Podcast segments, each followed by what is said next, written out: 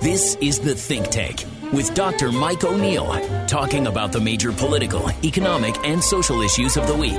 KTAR News on 923 FM and KTAR.com. The Think Tank. We're talking politics again this week in the legislature, so uh, in in the state, uh, and we have with us Tom Ryan and Paul Bentz. Welcome, guys, back to the show. Thanks Thank for having us. Uh, we're going to start kind of broad and talk about the political landscape. And one of the things that impacts that, Paul, is the voter registration trends. There has been a report come out. What's happened since the last election in terms of Republicans, Democrats, and others? Well, the Secretary of State puts out a quarterly report about voter registration, and the latest. Uh, registration announcement numbers shows a significant surge in independent voter registration since the November 2020 general election. In fact, during that same period of time, what we have found is about 53,000 new unaffiliated voters have joined the rolls, while both Republicans and Democrats are down slightly. Republicans down about 9,000 total voter registrants, and Democrats down about 4,000 voter registrants. I, I, did a little arithmetic with that, and there are more um, Republicans than Democrats, and and uh, but not that many more. And I looked at it this way, and I, I did some calculations. If you assume that equal numbers of Republicans and Democrats vote, and often Republicans vote more than Democrats, so that would change this. But if those numbers are equal, Democrats win by carrying about 55% of independents. Well, one thing to, to your Republicans over participate in the state of Arizona. I think it's important to note that they had about a three point advantage in 2020. They're going to have somewhere like a seven point advantage in 2022. Off cycles in Arizona are heavily Republican. But you can't win with just Republicans. You need independent voters. No single party in the state can win alone. And we're seeing a massive uptick in those independent and unaffiliated voters um, over this period. And that factor would take my 55 45 number to closer to 60 40. Well, yeah, and that's what the Democrats need. And that's what they've been getting lately. Absolutely. That's what we saw in the Mark Kelly race. That's what we saw in the Sinema race. Yeah in this period of time, and I'm sure Tom can speak to it, is that uh, independents have been breaking much more towards Democratic candidates because they've been appealing to them, but also because of what the Republicans have been. Could you amplify a little bit, Paul, on that? Now, my my sense has always been that there's this big group of 30 some odd percent of independents, but really there's a good chunk of those that are really Democrats, and there's a good chunk of those that are really Republican. And it's also been my sense, and tell me if I'm right on this, that those numbers are roughly equal. Well, I, I, would say that there probably is a middle ground that's slightly bigger than the two other sides. I think you're right in that there's a portion of these folks that actually used to be of a party, and they changed from a party to independent. So that we in the file they actually can be broken out slightly different. But the other group you're talking about is the PND or Party Not Declared, No Party Preference. Those are the people who wrote none or don't want to be affiliated with a party, and that's the group that does uh, swing back and forth. And at this last time in these last two cycles, 18 and in 20, those have broke democratically because they seem to like those candidates better. I think I, I think the issue is um, if you look at the Sinema campaign and you look at the Kelly campaign. Uh, they didn't really identify as Democrat. They really did identify centrist uh, positions. They didn't come out as Bernie Sanders type Democrats, and and because they weren't trying to be polarizing, uh, I think they had a, a you know they they in, they garnered more votes. When you look at uh, McSally, McSally came out full on Trump, full MAGA. Uh, she she really ran a very harsh race, hard to the right, which probably kept her base intact, but then failed to uh, you know failed to appeal to independents and, and quite frankly. Uh, they, you know, she and Trump both lost moderate Republicans, like in Paradise Valley, Scottsdale, things like that. There were a lot of Republicans that might have voted for them, but because of the kind of the hard right uh, attitude they took, I think they lost them. What do you think? Yeah, I tend to agree with that. I think one of the things we're seeing here is those independent voters were much more attracted to those candidates that spoke to them. I think Kelly and Sinema did a lot more work to appeal to them. I also think one of the things to note here, registration wise, is one thing that's clear to me is that this is returning back to sort of what we've seen in the past. Prior to 2016, independent and unaffiliated voters were the largest party in the state. Um, and then since 2016, people's re registered to vote in the presidential preference elections because independents can't vote in that election. They can vote in every other election, but not the presidential. Which confuses election. a lot of people. Tons of confusion there. you can vote in a primary but the presidential primary pre- preference primary is the exception to because that. it's a special, different type of election. It's with not a bunch technically of a rules. primary. That is exactly yeah. correct, and it's run by the parties. Um, the other thing to note here is that this is clear to me that no Republican or Democratic group is spending money right now running voter registration drives. In absence of a well funded, well backed registration drive um, from Soros, if you uh, from the left, or from the Club for Growth to the right, if you don't have somebody spending money on that, those numbers don't increase. Left to its own devices, this is sort of the stasis. I think this is the natural approach right now, which is an, a growing number of independents. An attrition away from party identification and, a, and movement movement towards just no party affiliation. What what do you think has dri- driven this recently? And I, I, I like Mike's point about hey, in a presidential preferential, you have to uh, you have to identify. Uh, but it seems to me something else might be driving uh, people who register away from registering as a Republican or Democrat. Do you have any thoughts on that, Paul? Well, I think that's one of the things that I, everybody. That's the the magic question, right? Is understanding what is motivating those folks and can they be motivated to participate in this election and vote for a certain candidate? I think people just assume they're all moderate. I don't believe that's the case. I think they also assume if you talk to them, maybe they'll show up, and I'm not necessarily sure that's the case. The third assumption a lot of folks make is that they're issue driven, and they do care about issues, and independent, unaffiliated voters can, in the same mindset, be pro immigration and pro education, for example. I've seen it, the polling right. shows that. But I don't know if that's what motivates them. I think one of the questions we have is you could have a candidate where they disagree with the candidate, but because they like that person more, they would vote for that person, even if policy wise they weren't affiliated with do you, that. Do you think any of the, the policy issues of either the party are, are, are driving people away? I mean, I, I, I will be honest. I, I left the Republican Party back in 2010 uh, because of the the harsh immigration policies that I saw developing. Do you see that still as working today? And I'm not just talking about Republicans, but Republicans and Democrats. Do you see as you know policy stances as driving people away from uh, party registration? I do. I think it's more the leanings of the parties. You look. You talked about Bernie Sanders. Arizona will go blue, but not Bernie Sanders blue, blue or Nancy Pelosi blue.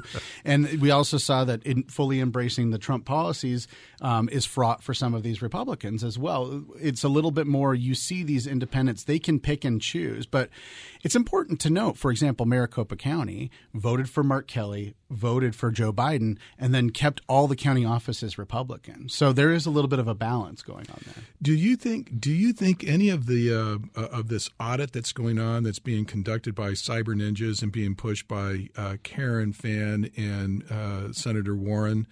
Uh, Petersen. Do you th- do you see that as driving people away from a Republican registration? Well, seventy plus percent of Republicans support the audit, and seventy six percent of Republicans think there was significant fraud that impacted the outcome of the election. Only about thirty three percent of de- of independents believe that, and about a similar number support the audit. I just don't know. The question is, there's this bold assumption that independents aren't going to vote for Republicans because of the audit. I don't know if we can make that connection.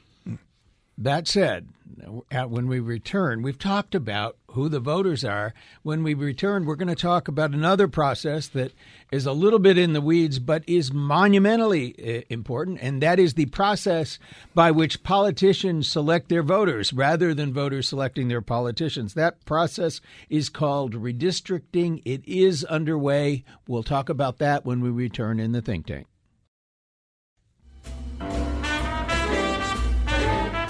The Think Tank.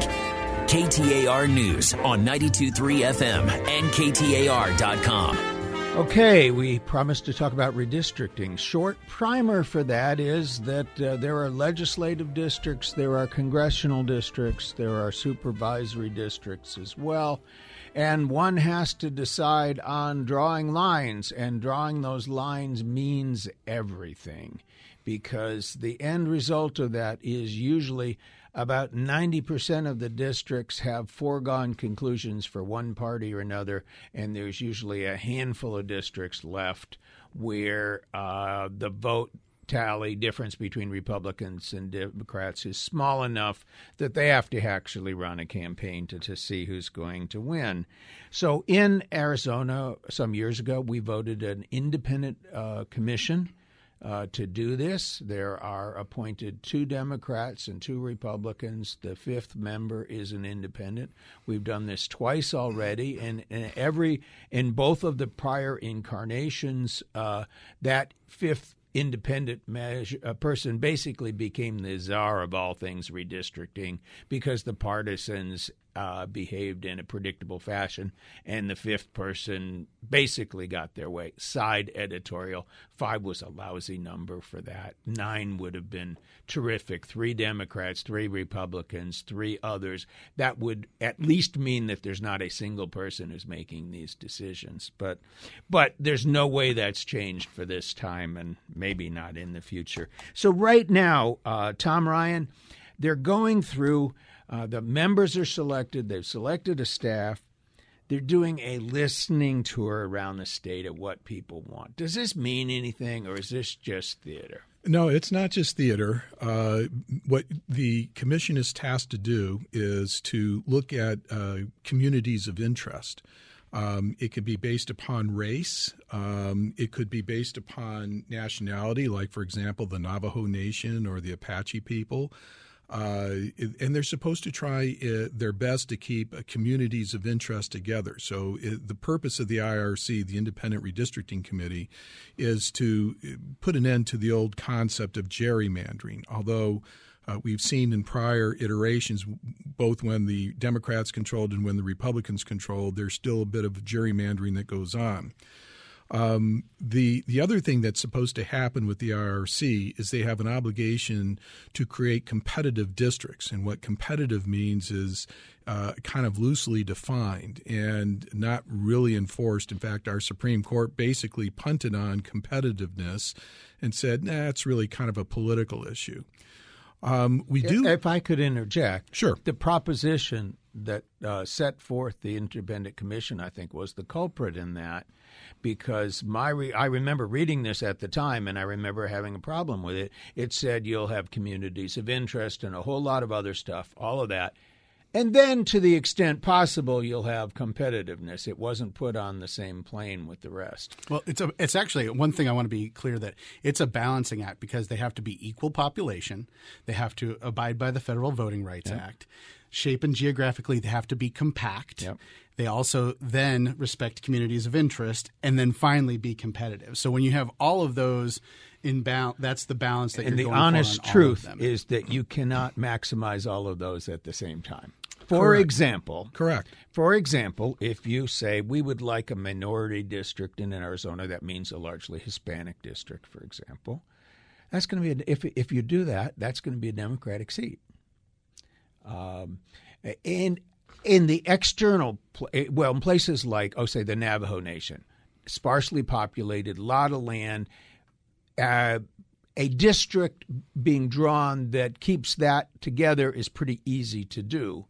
Uh, the the trick all comes when you get into the metropolitan areas and you're moving things street by street. The, the challenge you do have, especially with the Federal Voting Rights Act, is if you have to make a majority minority district so yes. that it gets minority representation, which is a very uh, volu- very great and valid goal by doing that and compacting those districts to involve that number of individuals, which Mike said, and it's true, those would lean Democrat, then you are, by virtue of doing that, leaving some other districts that end up heavily Republican as a result. Which is that. why, interestingly, the people who most love these heavily saturated minority Democratic districts are the Republicans, because typically by arithmetic what you get. Those if you start out with ballpark equal numbers of r's and d's there's a few more r's we said but ballpark equal you really pack the hispanics which are democrats into a smaller number of districts. That means there can be typically a larger number of districts that are moderately republican. In other words you're not waste what, what they call wasting votes which is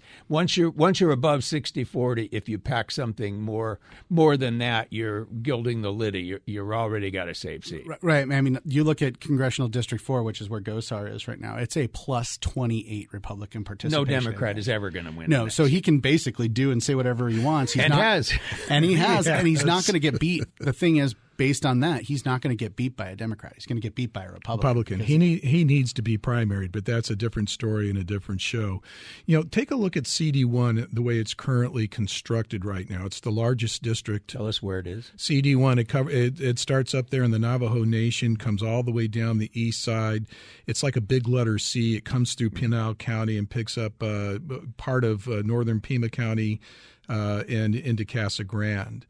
Um, so there's it, it, it actually becomes a competitive district because you you have some uh, suburban areas like uh, Coolidge and Casa Grande. Then you have rural interests, uh, and you have some rural Democrats. Uh, and so it's it's a it's a seat that Tom O'Halloran had won.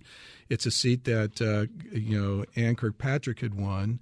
Uh, but those are very tight races against the Republicans that have run against them. And, and it's one of a very small number. You so, also have the old McSally uh, Gifford seat, which has flipped. Southern Arizona. Yeah. And we had two. only a third one that we thought was competitive, turned out to be Democratic. That was the Sinema seat. But the one, I think the one thing that to note here is we did not, by, by virtue of the census, get a 10th congressional district. We missed the point. We didn't but, spend enough money on the we census. We still have to redraw all the lines. Oh, yeah. Novo. Right. But the issue is because of the changing population growth and the demographics, there's two pushes, though, that we've got to watch against. There's going to be a big push to try to keep the districts generally in the same area compared to a big push to try to completely redraw them. And so wanna, that's going to be a I want to ask you oh, both yeah. a question because I think it's the ultimate political one. As I've said before, both times this fifth vote was critical.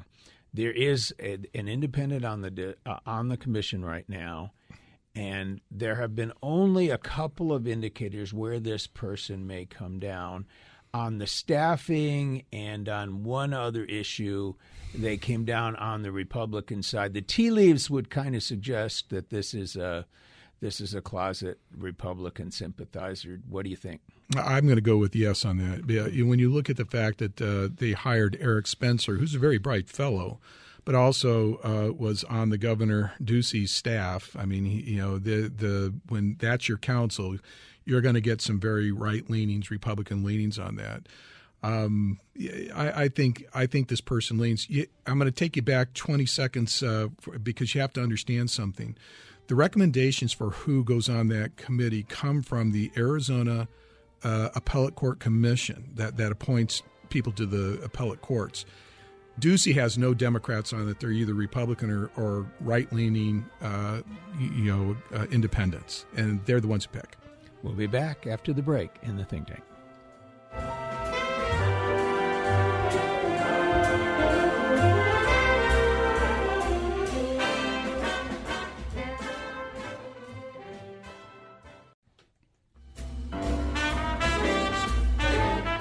The Think Tank. KTAR News on 92.3 FM and KTAR.com. Okay, in our never ending politics, a uh, little factoid that will make you sit up in your seat here that has been pointed out by Paul. Uh, the primary election uh, for the for the next uh, election round is one year from now. So hmm. uh, people are lining up. Paul, Arizona GOP governor. What's it look like? Well, the early favorite in the Arizona Republican governor's race has to be Kari Lake, uh, the former newscaster. Those who maybe are doubting her seriousness or her viability uh, are not paying close attention to um, how she's running that campaign. And I think one of the big important things to note about uh, how she's handled this so far, and she's recently she's at the uh, Pillow Convention right now, and she's doing some other things to really build that conservative cred, but because of her celebrity and because of her past and because of her conflicts with the media and other things, um, Lake is one of those rare candidates that doesn't need to hug Trump to win the Republican primary. In fact, she is just impersonating Trump. She is Trump. She's her own celebrity candidate with her own gravity and her own set of fans. Um, it's no secret and not a surprise that when Trump was in town last, when he announced her name, she got the biggest applause, and you know he raised his eyebrows. oh, oh, he that, that was I was going to say something about that he, I think, was genuinely surprised. When Yes. You saw his physical, it was Yes. more than eyebrows. It was physical reaction. I think he took note of that. And to me, the significance of that is he likes to endorse people who are going to win because it enhances his stature. I think she's the odds-on uh, favorite to to get a Trump endorsement at some point. Well, and the other Republicans are all doing their best to to court that base, and there's a lot of very conservative Republicans in this race. I don't think anyone would argue that Matt Salmon, Kimberly Yee, Karrin Taylor, and uh, the rest of that individuals are all very conservative individuals, but they need Trump. They, yeah, they're they're embracing him big time. But uh, Lake does not. I wonder, that. with four or five candidates, is there room in the Republican Party? Remember, you can win this with twenty five percent or something like that if it's if the votes split up.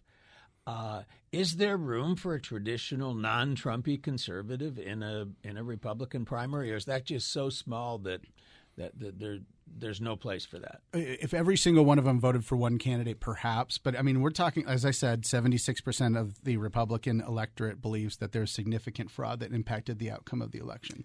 So, that being said, we're talking about 25% or so. They would all have to go to one candidate. But when you look at Lake and what she's doing right now, it reminds me a lot of the 2016 primary, where early on, a lot of people were like, well, Trump's not serious. And you know, everybody, oh, you know, it's, it won't be. And, and, and the other candidates had good run, well run campaigns and actually had quite a bit of uh, things going on. But at the end of the day, nobody took Trump out. And he was allowed to stick around and stick around, and at, then he, he suddenly it was his, and nobody could catch him. That's what's going to happen here, barring some seismic shift in the Republican. I, I hear Matt Salmon one of these days pulling a Jeb Bush saying, "Please clap." I mean, he's going to be uh, up there against Kari Lake, and that's he's Jeb Bush to uh, you know uh, Kari Lake's Trump. He's also somebody that's been out of politics. I wonder if he's sort of like seen as a voice from the past. I think he's got name ID. I think he's got a base. East Valley is a strong Republican stronghold um, within the LDS community. I think he's got a lot of things going for him. And it should be noted, Matt's actually running an incredibly good campaign. The fundamental blocking and tackling of a Republican primary, Matt Salmon's probably doing the best job of communicating, of rolling out endorsements, of bringing in conservative individuals, Andy Biggs from the Freedom Caucus and others, and trying to show that strength. Um, the question is, is that enough? uh, against somebody like Kari Lake, who is saying in her announcement video she's going to build the wall, and she's uh, you know arguing with the media. I, I heard I have not got confirmation on this, but I heard she walked out of the RGA, the Republican Governors Association, Not surprising. which is a large Republican funding group that she said she didn't want to be in this with these swampy insiders and, and left. and um, you know maybe we'll confirm that at some point. But I mean like that if. That's not the move of somebody that needs that money. That's the move of somebody who thinks they've got the grassroots behind. them. No, I'm I'm with you. I think she's a front runner, and I, I also would suggest to uh, Katie Hobbs, if you're listening, um, you start campaigning now against uh, Kari Lake now because that's who I think it's going to be down the road. And you know, if if if Katie Hobbs doesn't start the retail campaigning fairly soon, uh, she's going to be way behind the mark. But Kari's getting a lot of attention, uh, and and I agree with you. I think she is the front runner. And it all circles back to those independents. This is the question that we have. I, I think independents will be more aligned with Hobbs when it comes to the audit, if the audit drags on that long. And I, I think we've seen to this point. But I don't know if that's if they're going to care enough to choose the anti-audit person over Lake, who's very strongly supported the audit. There's a world in which independents don't agree with Lake on the audit and still vote for her because they like her. The audit has been the best thing to happen to Katie Hobbs because she's the anti audit voice. She's gotten lots of national attention, lots of national media attention. Um, and and right now the the wheels are starting to come off the audit. Um, they've had this on and off again relationship with Ken Bennett. They've had um, internal fighting. They've had a, a lack of transparency in spite of a promise of transparency. And now we're watching this My Pillow symposium going on in South Dakota. And uh, this week we found out that the evidence that they were relying upon for these PCAPs uh, is now just phony stuff. And it came from somebody Arizona knows. Dennis Montgomery, who was the guy who was feeding all the information uh, back in the birth certificates days to uh, Sheriff Joe Arpaio. He's he's raised his ugly head again, and Mike Lindell has uh, relied upon him. The audit is going to be a big campaign issue. It won't be the sole issue. Immigration will be big, education will be big, but I'm going to tell you right now, I think this audit will be in the top five issues. But Tom, the question is: Is that enough? Do no, like, no, no. It's there's not righteousness. Enough. That I, I feel the righteousness, and I, I look, I, I, I see it, and I understand it. I don't know if it's going to be enough. I don't know. I, wonder with Paul. I, I, I think to the partisan Republicans and Democrats, both will feel strongly, but I. I'm skeptical as to whether the independents, while they may, I, well, as you pointed out, lean towards saying this uh, this audit was nonsense whether they will are willing to vote on that basis. Here's what's driving a lot of the political electorate today: it's fear and rage. That's why we have this uh, this this huge uh, gap in the political process here. And so, uh, you know, there are people like Marjorie Taylor Greene and and uh, Dan, you know, Crenshaw who understand, or uh, Cawthorn out in uh, South Carolina, they understand that if I can evoke rage and if I can install fear, and I'm the only one who can protect you, this is driving a lot of that. And on the other side, they're saying, "Hey, wait a minute, we're we can get this fixed. Let's all take a deep breath." Uh, and we're having these, you know, these massive battles over vaccines and whether or not we should have masks and mask mandates and vaccine mandates. Um, so it's this is going to be kind of a wild, uh, a wild west season for Arizona in politics, and in some of the traditional issues like immigration and education will be big, but they're going to get they're they're going to get pushed around and moved around by by these other issues that are out there. I think, and the pandemic is going to be a big one. I want to ask one other question to both of you. You you both indicated Kari Lake is a front runner right now. I don't disagree with that, but I would observe that a month ago, I don't think you would have said that. And so uh, she has not been on the political stage before. Does she, I wonder, have the capacity to implode by doing something just totally stupid? Well, uh, certainly everybody. I mean, she's burning very bright, and some things that burn right burn bright uh, fade away quickly. Other things continue to burn right, whether burn brightly. That that's only made to be seen. You know, you look at some of the stuff that's happened to her so far. I mean, the Dennis Welch from Channel Three did an interview with her that asked her. You know, she had donated to Democrats, including Obama, in the past, and she was basically able to write that off. Mm-hmm. And and so it's right now she's got she's Teflon. Just does that last forever? But I mean, uh, look, how many times during the 2016 election we said, "Oh, well, Trump's never going to get out of this one," you know, or you know, the bus interview, or any number one of those things that they had on him, and they kept unrolling him, and, and every time it's like, "Oh, this is the end. This is the last right. one," and it just never happened. We're That's always we always understand things like this by analogy. If the analogy is Donald Trump, she's going to sail.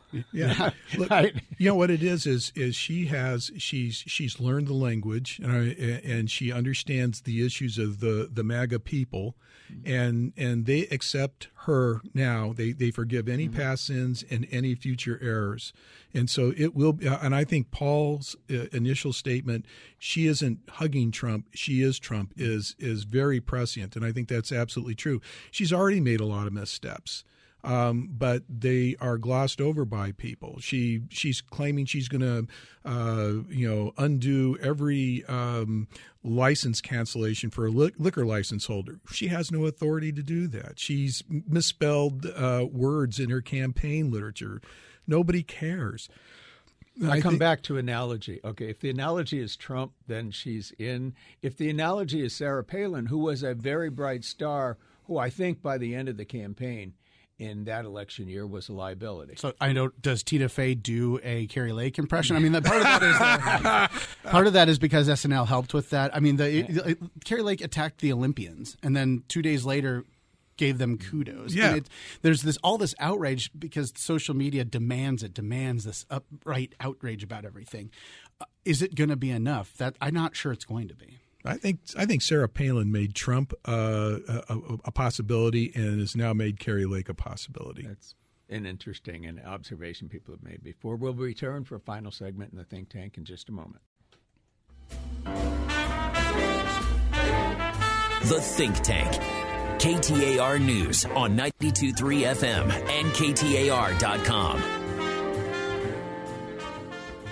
Okay, in our never ending politics, a uh, little factoid that will make you sit up in your seat here that has been pointed out by Paul. Uh, the primary election uh, for the for the next uh, election round is one year from now. So hmm. uh, people are lining up. Paul, Arizona GOP governor. What's it look like?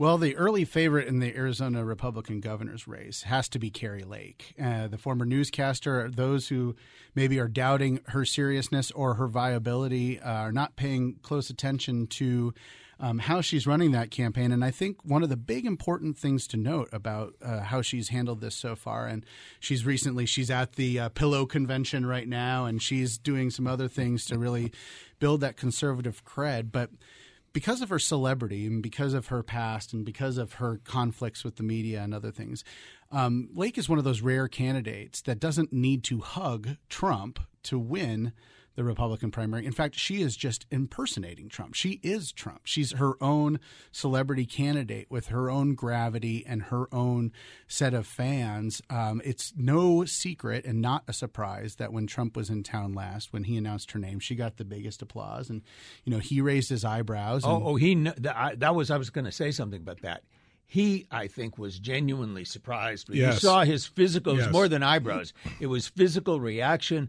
I think he took note of that. And to me, the significance of that is he likes to endorse people who are going to win because it enhances his stature. I think she's the odds on uh, favorite to to get a Trump endorsement at some point. Well, and the other Republicans are all doing their best to to court that base. And there's a lot of very conservative Republicans in this race. I don't think anyone would argue that Matt Salmon, Kimberly Yee, Karrin Taylor, and uh, the rest of that individuals are all very conservative individuals. But they need Trump. They, yeah, they're they're embracing him big time. But uh, Lake does not. I wonder, that. with four or five candidates, is there room in the Republican Party? Remember, you can win this with twenty five percent or something like that if it's if the votes split up. Uh, is there room for a traditional non-Trumpy conservative in a in a Republican primary, or is that just so small that that, there there's no place for that. If every single one of them voted for one candidate, perhaps. But I mean, we're talking, as I said, 76% of the Republican electorate believes that there's significant fraud that impacted the outcome of the election. So that being said, we're talking about 25% or so. They would all have to go to one candidate. But when you look at Lake and what she's doing right now, it reminds me a lot of the 2016 primary, where early on, a lot of people are like, well, Trump's not serious. And you know, everybody, oh, you know, it's, it won't be. And, and, and the other candidates had good run, well run campaigns and actually had quite a bit of uh, things going on. But at the end of the day, nobody took Trump out and he was allowed to stick around and stick around and at, then he, he suddenly it was his and nobody could catch him uh, that's what's going to happen here barring some seismic shift in the republican I, I, hear matt salmon one of these days pulling a jeb bush saying please clap i mean he's going to be uh, up there against Kari lake and that's he's jeb bush to uh, you know uh, Kari lake's trump He's I, also somebody that's been out of politics. I wonder if he's sort of like seen as a voice from the past. I think he's got name ID. I think he's got a base. East Valley is a strong Republican stronghold mm-hmm. um, within the LDS community. I think he's got a lot of things going for him. And it should be noted, Matt's actually running an incredibly good campaign. The fundamental blocking and tackling of a Republican primary, Matt Salmon's probably doing the best job of communicating, of rolling out endorsements, of bringing in conservative individuals, Andy Biggs from the Freedom Caucus and others, and trying to show that strength. Um, the question is, is that enough? No. Against somebody like Kari Lake, who is saying in her announcement video she's going to build the wall, and she's uh, you know arguing with the media. I, I, heard I have not got confirmation on this, but I heard she walked out of the RGA, the Republican Governors Association. That's surprising. Which is a large Republican funding group that she said she didn't want to be in this with these swampy insiders and, and left.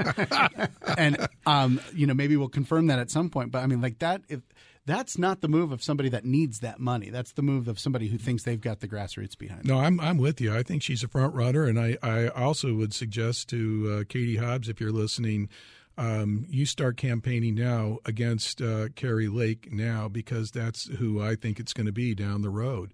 And you know, if if if Katie Hobbs doesn't start the retail campaigning fairly soon, uh, she's going to be way behind the mark. But Kari's getting a lot of attention, uh, and and I agree with you. I think she is the front runner. And it all circles back to those independents. This is the question that we have. I, I, think independents will be more aligned with Hobbs when it comes to the audit, mm-hmm. if the audit drags on that long. And I, I, think we've seen to this point, but I don't know if that's if they're going to care enough to choose the anti-audit person over Lake, who's very strongly supported the audit. There's a world in which independents don't agree with Lake on the audit and still vote for her because they like her. The audit has been the best thing to happen to Katie Hobbs because she's the anti-audit voice. She's gotten lots of national attention, lots of national media attention. Um, and and right now the the wheels are starting to come off the audit. Um, they've had this on and off again relationship with Ken Bennett. They've had um, internal fighting. They've had a, a, lack of transparency in spite of a promise of transparency. And now we're watching this My Pillow symposium going on in South Dakota. And uh, this week we found out that the evidence that they were relying upon for these PCAPs uh, is now just phony stuff. And it came from somebody Arizona knows. Dennis Montgomery, who was the guy who was feeding all the information uh, back in the birth certificates days to uh, Sheriff Joe Arpaio. He's he's raised his ugly head again, and Mike Lindell has uh, relied upon him.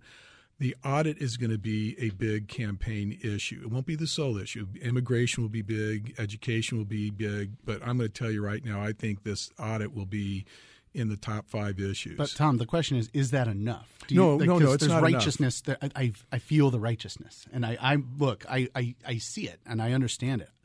I don't know if it's going to be enough. I don't know. I, wonder with Paul. I, I, I think to the partisan Republicans and Democrats, both will feel strongly, but I. I'm skeptical as to whether the independents, while they may, I, well, as you pointed out, lean towards saying this uh, this audit was nonsense whether they will are willing to vote on that basis. Here's what's driving a lot of the political electorate today: it's fear and rage. That's why we have this uh, this this huge uh, gap in the political process here. And so, uh, you know, there are people like Marjorie Taylor Greene and and uh, Dan, you know, Crenshaw who understand, or uh, Cawthorn out in uh, South Carolina, they understand that if I can evoke rage and if I can install fear, and I'm the only one who can protect you, this is driving a lot of that. And on the other side, they're saying, "Hey, wait a minute, we're we can get this fixed. Let's all take a deep breath." Uh, and we're having these, you know, these massive battles over vaccines and whether or not we should have masks and mask mandates and vaccine mandates. Um, so it's this is going to be kind of a wild, uh, a wild west season for Arizona in politics, and in some of the traditional issues like immigration and education will be big, but they're going to get they're they're going to get pushed around and moved around by by these other issues that are out there. I think, and the pandemic is going to be a big one. I want to ask one other question to both of you. You you both indicated Kari Lake is a front runner right now. I don't disagree with that, but I would observe that a month ago, I don't think you would have said that. And so uh, she has not been on the political stage before. Does she, I wonder, have the capacity to implode by doing something just totally stupid? Well, uh, certainly everybody. I mean, she's burning very bright, and some things that burn right, burn bright, uh, fade away quickly. Other things continue to burn right, whether burn brightly. That that's only made to be seen. You know, you look at some of the stuff that's happened to her so far. I mean, the Dennis Welch from Channel Three did an interview with her that asked her. You know, she had donated to Democrats, including Obama, in the past, and she was basically able to write that off. Mm-hmm. And and so it's right now she's got she's Teflon. Just does that last forever? Ever. But I mean, uh, look, how many times during the 2016 election we said, "Oh well, Trump's never going to get out of this one," you know, or you know, the bus interview, or any number one of those things that they had on him, and they kept unrolling him, and, and every time it's like, "Oh, this is the end, this is the last well, one, and it just never happened. We're That's always we always understand things like this by analogy. If the analogy is Donald Trump, she's going to sail. Yeah, Look, right. You know what it is is is she has she's she's learned the language uh, and she understands the issues of the the MAGA people, and and they accept her now. They they forgive any mm-hmm. past sins and any future errors, and so it will. Be, and I think Paul's uh, initial statement, "She isn't hugging Trump, she is Trump," is is very prescient, and I think that's absolutely true. She's already made a lot of missteps um, but they are glossed over by people. She she's claiming she's going to, uh, you know, undo every um, license cancellation for a li- liquor license holder. She has no authority to do that. She's misspelled uh, words in her campaign literature. Nobody cares. I, I come back to analogy. Okay, if the analogy is Trump, then she's in. If the analogy is Sarah Palin, who was a very bright star, who I think by the end of the campaign in that election year was a liability. So I know. Does Tina Fey do a Kari Lake impression? I mean, the, part of that is the, part of that is because SNL helped with that. I mean, the, yeah. Kari Lake attacked the Olympians, and then two days later gave them kudos. Yeah. It, there's this all this outrage because social media demands it, demands this upright outrage about everything. Uh, is it going to be enough? That I'm not sure it's going to be. I think I think Sarah Palin made Trump uh, a, a, possibility and has now made Kari Lake a possibility. That's an interesting and observation people have made before. We'll return for a final segment in the think tank in just a moment.